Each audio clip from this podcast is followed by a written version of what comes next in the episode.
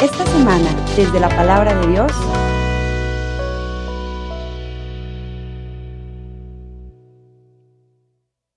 En el año decimoquinto del reinado de César Tiberio, siendo Poncio Pilato procurador de Judea, Herodes tetrarca de Galilea, su hermano Filipo tetrarca, tetrarca de las regiones de Iturrea y Traconítide, y Licinias tetrarca de Abilene, bajo el pontificado de los sumos sacerdotes Anás y Caifás, vino la palabra de Dios en el desierto sobre Juan, hijo de Zacarías. Entonces comenzó a recorrer toda la comarca del Jordán, predicando un bautismo de penitencia para el perdón de los pecados, como está escrito en el libro de las predicciones del profeta Isaías. Ha resonado una voz en el desierto, preparen el camino del Señor hagan rectos sus senderos. Todo valle será rellenado, toda montaña y colina rebajada. Lo tortuoso se hará derecho, los caminos dispersos serán allanados, y todos los hombres verán la salvación de Dios.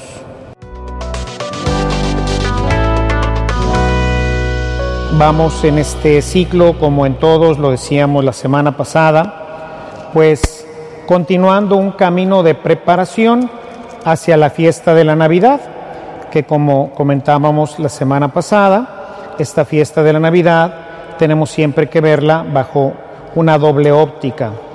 Por un lado, es un, un evento histórico, es algo que ocurrió hace cerca de dos mil años, cuando Jesús se encarna y nace entre nosotros. Es un momento histórico, recordamos, sabemos cuándo fue, en dónde ocurrió, tenemos su historia y bueno, pues celebramos con gran alegría el gozo del inicio de esta última etapa de la redención del hombre a través del nacimiento de Jesús. Pero por otro lado, también la Iglesia desde tiempos muy remotos nos ha invitado a que esta fiesta también tenga una valencia de tipo pues ya escatológico, es decir, tener presente que así como ya vino una vez, Él prometió que regresaría. De tal manera que también esta preparación que hacemos durante el Adviento nos recuerda que tenemos que estar siempre preparados. Lo decíamos la semana pasada. Semana pasada, pues la liturgia orienta desde un primer momento, estén preparados porque no saben ni el día ni la hora en que el Hijo del Hombre va a regresar en su gloria. De tal manera que pues hay que tener las maletas listas, estar pues en gracia, vivir bien, de tal manera que cuando regrese pues nos encuentre preparados. Lo hemos dicho muchas veces, sobre todo en este tiempo, que pues este final puede ser un final finalis, es decir, el final de todo, cuando sea ya la parucía, cuando se acabe pues este mundo material que nosotros conocemos y empiece el definitivo. O bien que existiendo todavía este tiempo y este espacio, pues tengamos que ya comparecer delante del Señor y para nosotros pues habrá terminado. Entonces no sabemos ni uno ni otro cuándo va a ocurrir, es decir, no sabemos cuándo será el final de nuestra vida, de nuestra historia, de nuestro mundo. Estén preparados. Y en esta dinámica, pues hoy nos presenta la liturgia dos hermosas lecturas. Baruch, como primer lectura y el Evangelio de Lucas como tercer lectura, la lectura del Evangelio. Y nos invita a que esta preparación la hagamos ahora con una característica interesante que creo que se presta muy bien dado los tiempos que nos tocan vivir. Hoy vivimos tiempos difíciles, tiempos en que de repente pensamos que ya no hay ya no hay salida, ya no hay para dónde. Comentaba hoy en la mañana con la comunidad que una de mis grandes preocupaciones ahorita pues es la juventud en general, en general el mundo. Ciertamente hoy el mundo creo que no necesito ahondar mucho con ustedes, pero pues hoy el mundo tira para el monte, ¿verdad?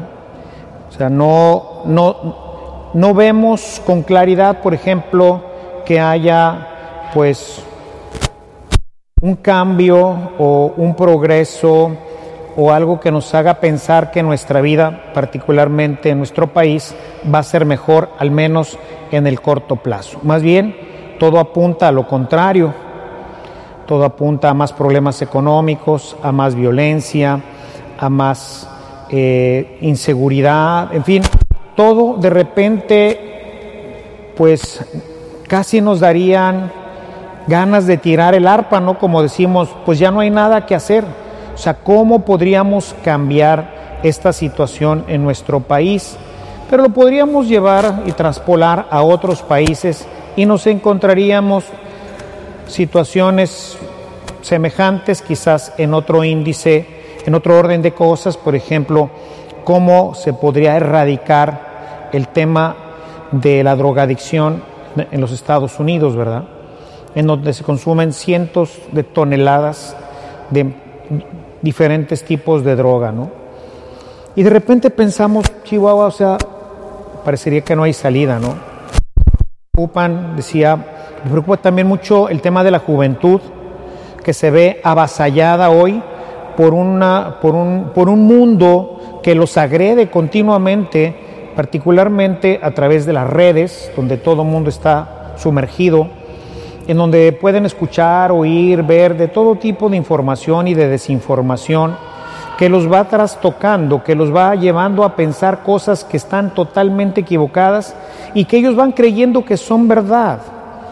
Y no encontramos la forma de ayudarlos. Ciertamente en todo este problema, sobre todo con los jóvenes, hay una gran culpabilidad de parte de la iglesia que no supo aprovechar otros momentos para evangelizarlos de los padres consentidores que, habiendo tenido pues infancias difíciles, les han hecho fáciles a los jóvenes, lo que pues los ha llevado a creer que en nada hay consecuencias, de un mundo que les ha ofrecido absolutamente todo y más.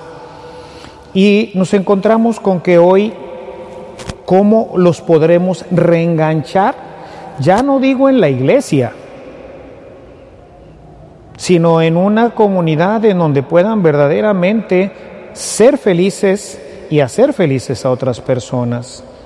Pienso en los futuros matrimonios, en las futuras familias, que será de los niños o de las generaciones que ahorita tienen 5, 7, 10 años, dentro de 20 años, cuando se estén casando, cuando estén generando a la siguiente comunidad, nos encontraremos todavía un grupo numeroso de cristianos o de gente que tenga una visión positiva, constructiva de del, del mundo, pues en gran parte depende de lo que hoy nosotros hagamos. Y el problema es que lo comparo un poco, no sé si ustedes, bueno, creo que todos saben que hay dos proyectos en el sureste. Uno es el tren eh, Maya, ¿verdad? que va a recorrer una serie de, ciudades de tipo turístico, y otro tren que es un tren ligero que debe de transportar mercancía desde el Pacífico y llevarla al Golfo de México, ¿verdad? a través del Istmo. Este proyecto es muy antiguo, es de principios del siglo pasado. Y el tren se abandonó, ahí está, pero el problema, y por eso lo saco ahorita a colación, independientemente de lo fallido que pueda ser o no la decisión que se toma, el problema es que mm, la jungla en esa parte crece tan rápido que en los libros que han documentado esto de los constructores, que no habían avanzado 10, 20 kilómetros, cuando ya la selva estaba cubriendo nuevamente la, la vía. Por eso se hizo intransitable, por eso se abandonó, se terminó, pero se lo comió la jungla otra vez. Crece tan rápido que no es posible darle un mantenimiento lo suficientemente fuerte, rápido y todo para que llueve tanto y la tierra es tan fértil que vuelve a salir ahí la, la selva, ¿no? Vuelve a crecer.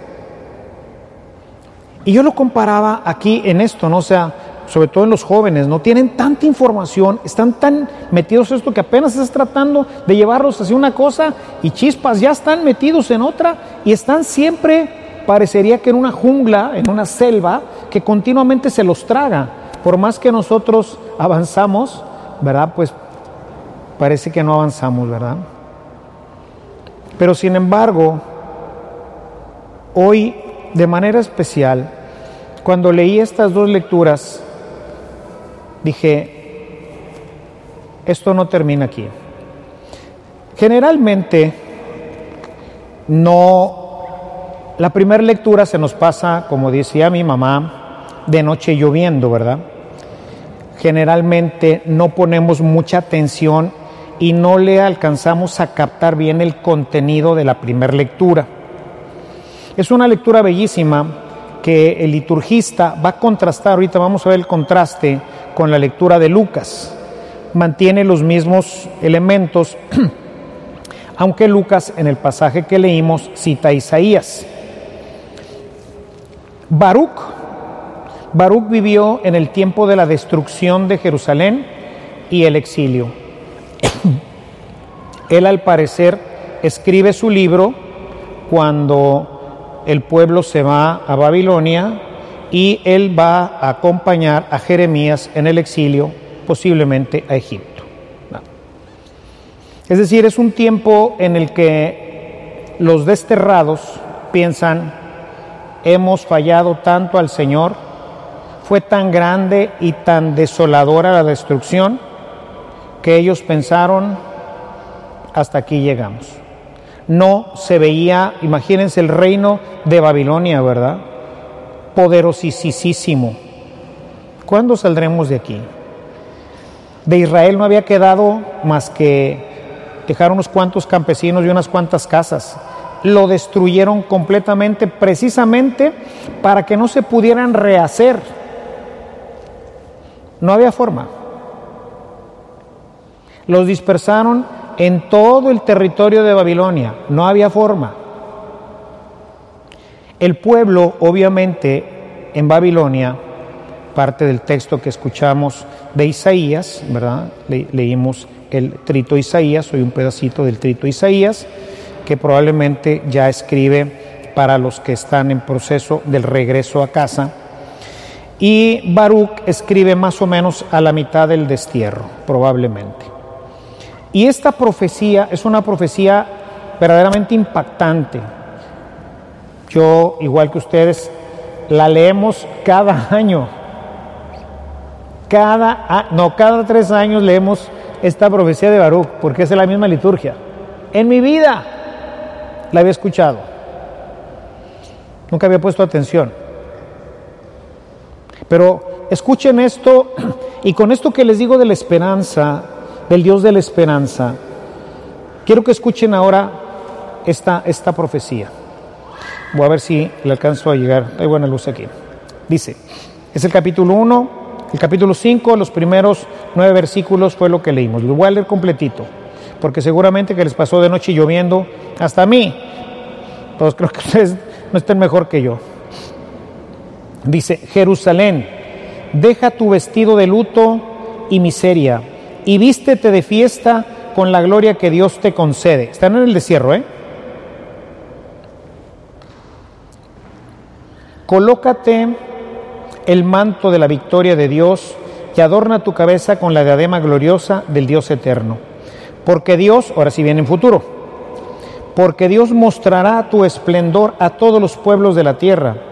no había nada, no he dejado nada, era ruinas. Pero Dios mostrará tu esplendor a todos los pueblos de la tierra. Dios te dará para siempre este nombre, paz en la justicia, gloria en la piedad. Levántate Jerusalén, colócate en lo alto y mira hacia oriente. Ahí están tus hijos convocados desde donde sale el sol hasta el ocaso, por la palabra del santo. Alegres porque Dios se ha acordado de ellos. Salieron de ti a pie, conducidos por el enemigo, pero Dios te los devuelve con honor, transportados como en el trono de un rey, porque Dios ha mandado que todo monte elevado y toda colina se abaje y los valles se emparejen y se llene de tierra para que Israel avance seguro, guiado por la gloria de Dios. Él ha ordenado a los bosques y a todos los árboles aromáticos que den sombra a Israel, porque Dios conducirá a Israel con alegría al resplandor de su gloria en medio de su misericordia y de su fuerza salvadora. Es como para meditar y leer, aquí como quiera pues lo leo rápido, pero ojalá y puedan bajo esta perspectiva de, de renovación, de una acción, fíjense aquí lo importante, Dios es el que va a ser, Dios es el Salvador, Dios es el que va a quitar, va, las, va a bajar las colinas, va a rellenar los valles, Dios es el que va a hacer un camino para qué? para que el pueblo, nosotros, pueda llegar a la gloria y al resplandor de Dios. Es Dios el que lo va a hacer, no nosotros, ¿ok? Usa los mismos elementos que usa Isaías en el texto que hoy escuchamos. Sin embargo, vamos a ver que hay diferencias muy marcadas. Vamos a ver ahora el texto, si lo tienen ahí a la mano, Vamos a ver el texto ahora de Lucas. Es Lucas 3.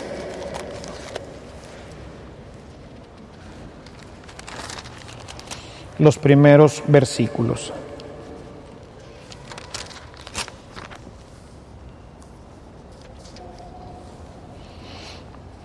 Me voy a saltar la primera parte donde habla un poquito de la historia, de los tetrarcas y todo esto y me voy a ir directamente a lo que dice Isaías en Lucas, ¿ok?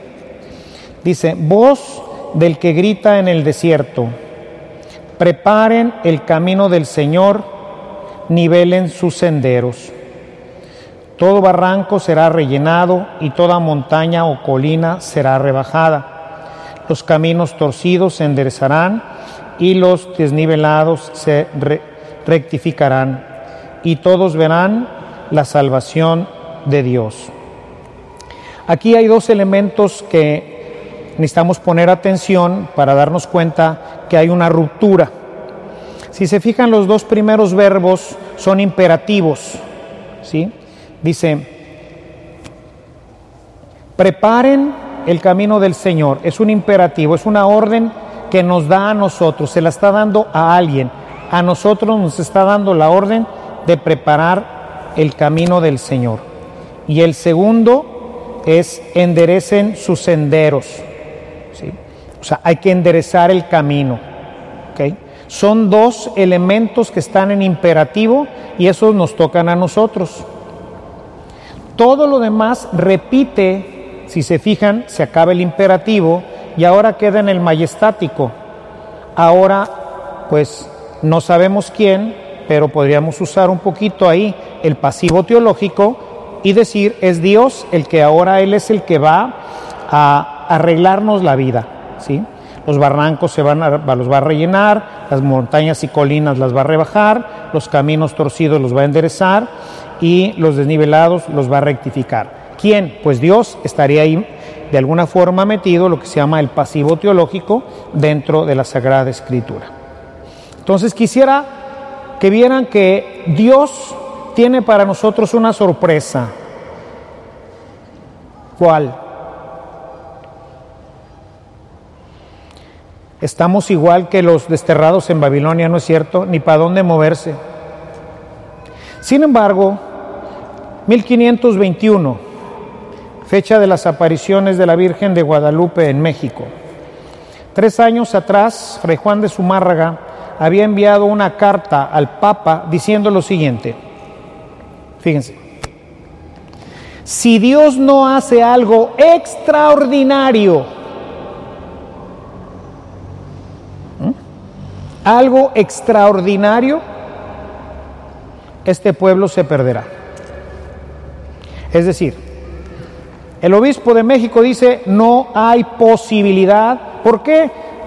Pues porque México Primero, los indígenas están acabados. Ellos pensaban en su teología que cuando el Dios era vencido, ya no tenía ni siquiera sentido vivir.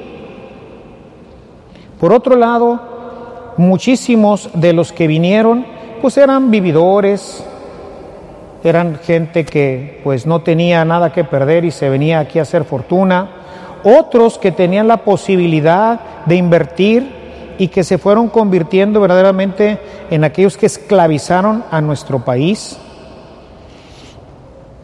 como los misioneros hablando de un Dios de misericordia, de un Dios de amor, de un Dios de perdón, de un Dios de piedad, y se encuentran con esta situación, pues la verdad no hay nada que hacer. Si Dios no hace, Dios no hace algo extraordinario, este pueblo se perderá. Si Dios no endereza los caminos de México,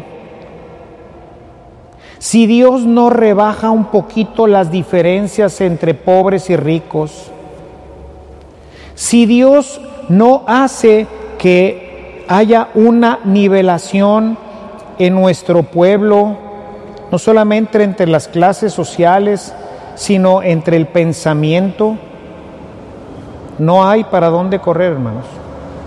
Si Dios no hace que entre industriales y gobierno se dé una mejor mezcla y un mejor entendimiento para que nos demos cuenta que es entre todos como se puede salir del hoyo, pero cada uno tiene sus propias banderas, sus propias metas y sus propios métodos. De tal manera que estamos siempre en una yuxtaposición, de tal manera que no hay para dónde, aparentemente. Pero Dios se sacó un as de la manga y nos mandó a la Virgen de Guadalupe. Extraordinario, ¿no?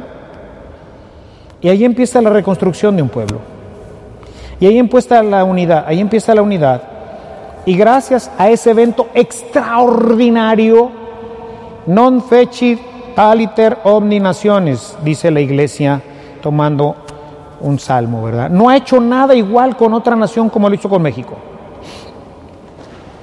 pues se puede repetir el milagro. ¿Cómo? ¿Dónde? No sabemos, pero nos deja una tarea y ahí es en donde están los imperativos. ¿sí? Primer imperativo, preparen el camino. ¿Cómo se preparó el camino de la iglesia, hermanos? El camino de la iglesia se preparó con dos elementos importantes. Número uno, el sacrificio de Cristo. Cristo que se entrega, Cristo que se da, Cristo que muere por nosotros, Cristo que sacrifica su vida. Si queremos que el milagro ocurra, hermanos, nosotros tenemos que preparar, nosotros que estamos aquí, todos los que me están escuchando a través de las redes o quienes vea este video, son los que podemos hacer algo. Hay que preparar el camino. Y el camino se prepara ofreciendo nuestra vida, entregándonos. El esposo a la esposa, la esposa al esposo, los hijos a los padres, los padres a los hijos, nosotros al trabajo, en fin, todo lo que podamos entregarnos, darnos, exige, y esto es algo que tenemos que entender, la salvación exige de todos siempre cooperación y sacrificio, muerte. hay que morir, dice Jesús. Si el, grano de trigo no muere, queda infecundo. La preparación fue larga y culminó en una cruz que dio como resultado la resurrección y con ello el principio de la iglesia.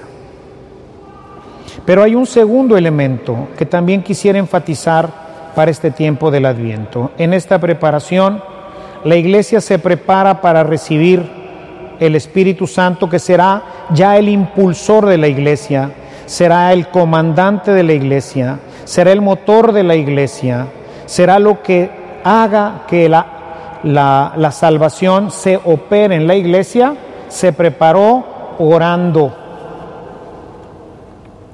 Nos dice el capítulo 1 de Hechos de los Apóstoles en el verso 14, nos dice que la iglesia estaba en oración junto con María. Y yo creo que pudiéramos adelantar mucho esta cuaresma si ofrecemos pequeños sacrificios y si vamos ampliando nuestra oración, no solamente personal, sino comunitaria. Y la comunidad, la más primaria, es mi familia. En compañía de María nos dice. Qué bueno sería, hermanos, que de, esta, de este adviento saliéramos con el propósito y el esquema en casa para rezar el Santo Rosario en familia. Quizás no lo podamos hacer todos los días, pero al menos una vez por semana. Preparen el camino. Dios quiere llegar, Dios quiere salvarnos, Dios quiere manifestar su gloria, Dios quiere que nosotros podamos vivir bien, Dios quiere abajar esas grandes montañas y elevar esos valles, quiere poner un terraplén, pero necesita de nosotros necesita que nosotros también cooperemos en esto. Y ahí está esta parte imperativa. Preparen el camino. Pequeños sacrificios. Ciertamente el tiempo del adviento con nuestras fiestas y posadas pues es un tiempo difícil para ayunar, pero podemos hacer pequeños sacrificios. No tomar un refresco, no tomar una galleta, no ver una película, no sé. Preparen el camino, preparen el camino. El otro imperativo en el que tendríamos que trabajar, y les digo, no solamente ahorita, sino tenemos que trabajar continuamente, el otro imperativo es enderecen sus caminos. Hay que enderezar el camino. México tiene que enderezar el camino, eso no nos va a tocar a nosotros porque eso no lo podemos hacer nosotros. Nosotros podemos enderezar nuestro camino. Dios verá cómo le hace para enderezar el camino de México. ¿Vamos por un camino chueco? Sí. ¿Lo vamos a poder arreglar nosotros? No. Tiene que hacerlo Dios. Pero tú puedes enderezar el tuyo. Y por eso quisiera traer a su memoria una cita que es tan importante en el Evangelio de Mateo, que aparece dos veces, uno en el capítulo 5 y otro en el capítulo 18. Es un texto verdaderamente fuerte, es muy duro, porque dice, si tu mano, tu ojo o tu pie te son ocasión de pecado, apártalos, córtatelos y tíralos lejos.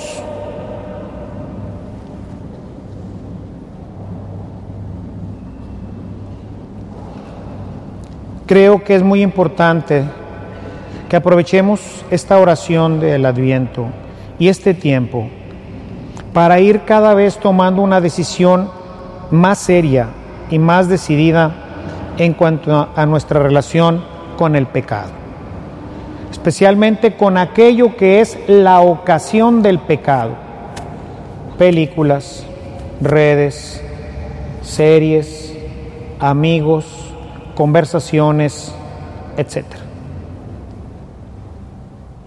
Y como he explicado en otras ocasiones que uso esta cita, Jesús aquí se la bañó, ¿verdad? Porque usa el término córtatelo.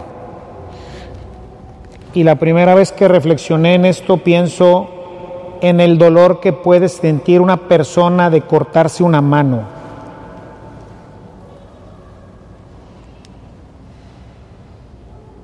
un pie, sacarse un ojo. Apartarnos muchas veces del pecado nos lleva a hacer cosas verdaderamente muy dolorosas. Nos cuestan mucho a veces.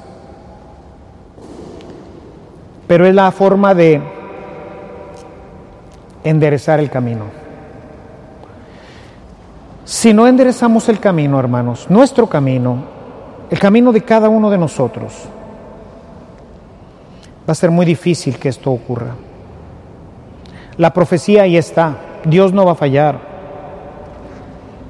pero requiere de la participación de nosotros, requiere de esta preparación y requiere de este enderezar nuestro camino. El resto, créanme, que lo va a hacer el cómo, no sé.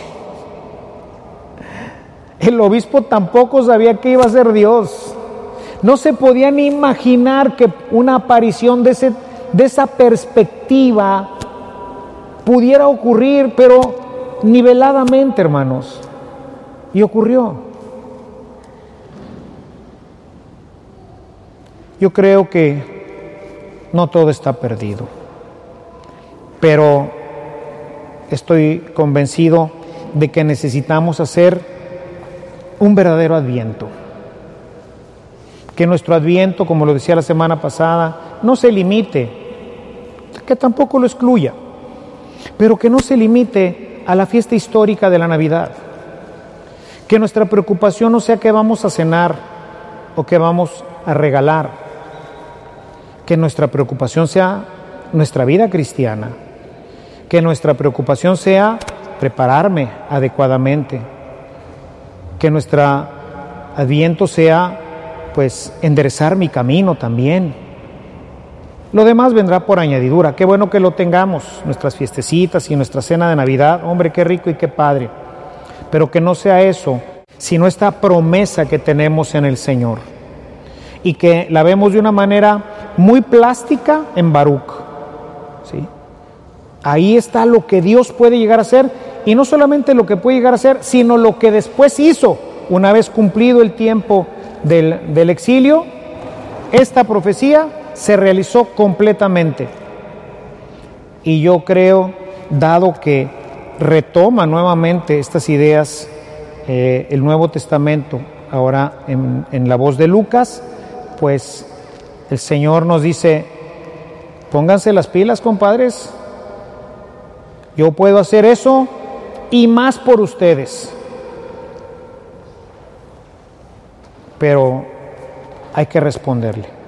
Aprovechemos pues este adviento para prepararnos, para preparar el camino y para enderezar nuestras sendas.